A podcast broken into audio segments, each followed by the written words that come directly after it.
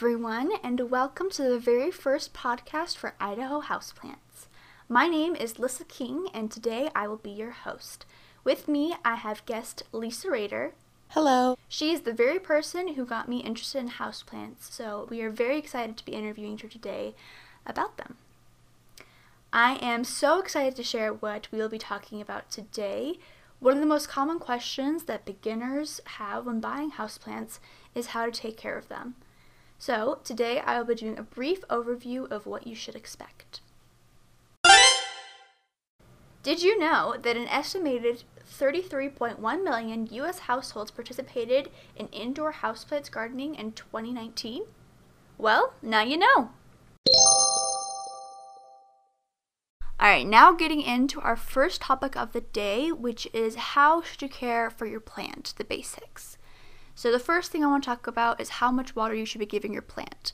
So this can kind of differentiate between the plants that you have, but generally speaking, for most plants that you would probably have in your house or apartment, you would want to water them around once every week. If you have something like a succulent, you're probably going to want to water that about once every two weeks. So, generally speaking, if it's more so like a desert plant, so cactus, succulents, you want to water them less. But if it's more something like a snake plant or something that blooms that has flowers, you're going to want to water it around once every week. Another good tip to figure out how well you need to water it is if you put your hand in the soil around two inches deep, and if it feels wet and moist, then you're good. You don't need to water it. But if it's pretty dry, then you should go ahead and water it.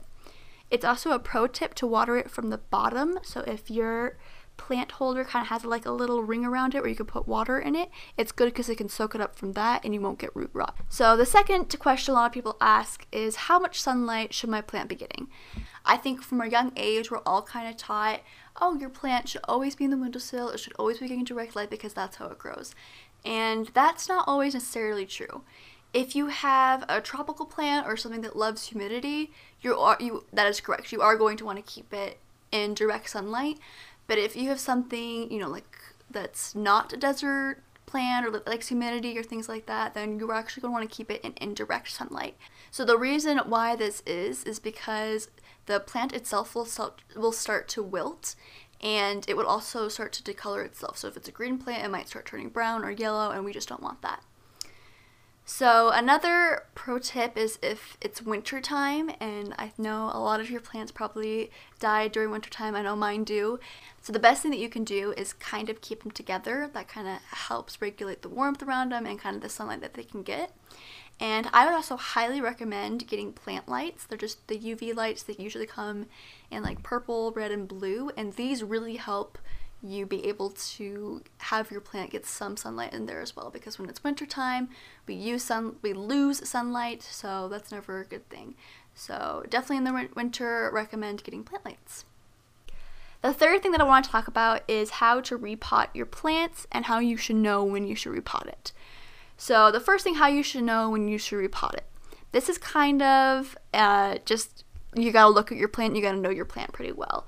If it's kind of overflowing and it looks kind of big for its pot and it's harder to water it, then you should know it's time to repot it into a bigger size, then you'll be good. So, how you should repot it. There's a lot of different techniques on how to repot it, but my favorite is just like as simple as you can make it.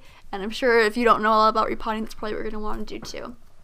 So, the first thing that I do is I always go just like Home Depot or Walmart or something like that, where they have the garden section.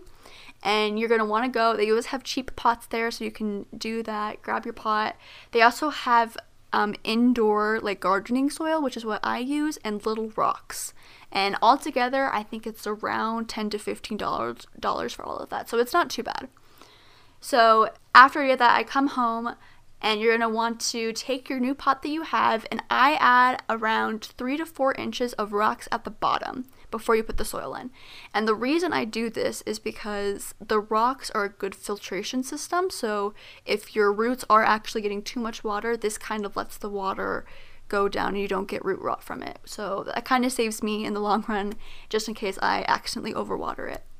So after you have the rocks in, then you're going to want to add soil, but you're going to want to add about pretty much all the way to the top, but you're going to want to have like a little divot so you can still put your plant in. So after you've done that, you're going to take your plant that you need to repot, you're going to take it out and you're going to break the roots down a little bit and just make sure that everything's good, get some of that soil out, and then put it into the, your new pot, put some soil around it, and you're all good. You got your new pot, and then you can put it wherever you need to. So, moving on to our interview and questions that we have for Lisa.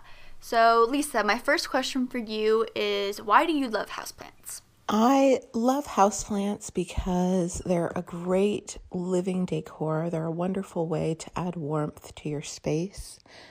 I I really love the new um, like farmhouse chic rustic look but oftentimes it can come across as very cold in a space um, and it's not very inviting. And so I love when you add something living, um, something green, it really perks up the place, brings life to it, and it kind of makes makes the house a home. I totally agree with you, Lisa. I'm the same way. I love adding greenery to my house to make it feel more inviting. So, the second question that I have for you today is How do you usually take care of your houseplants? I tend to choose low maintenance, easy to grow plants. I I like to take care of them uh, very sporadically, so nothing that I have to mist every day or keep at a specific temperature and uh, do all of the crazy things that you see some fanatics do online. So I I really love. Uh, I have a ritual that I water them on Sundays. I try and water them all from the bottom so they soak in the sink or a shallow dish for as long as they need to, you know, until they stop soaking up the water. And that's pretty much how I take care of the houseplants. Easy peasy. I am totally the same way, Lisa. I really only like houseplants that are super easy to take care of. They don't require maintenance every single day. I think it just is overall just easier. So, Lisa, my final question that I have for you today is what are some tips that you have for beginners that want to buy houseplants?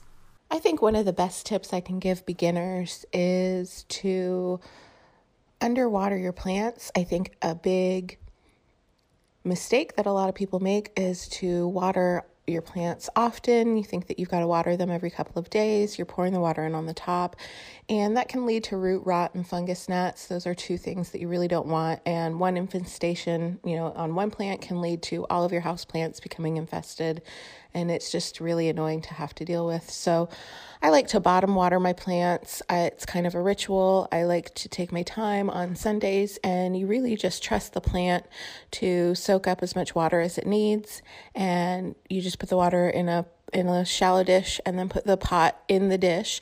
And they'll suck up the water from the roots instead of pouring it on the top. And this will help prevent root rot. It will also help prevent the fungus gnats. And it really is kind of a therapeutic moment to just take your time and water your plants that way.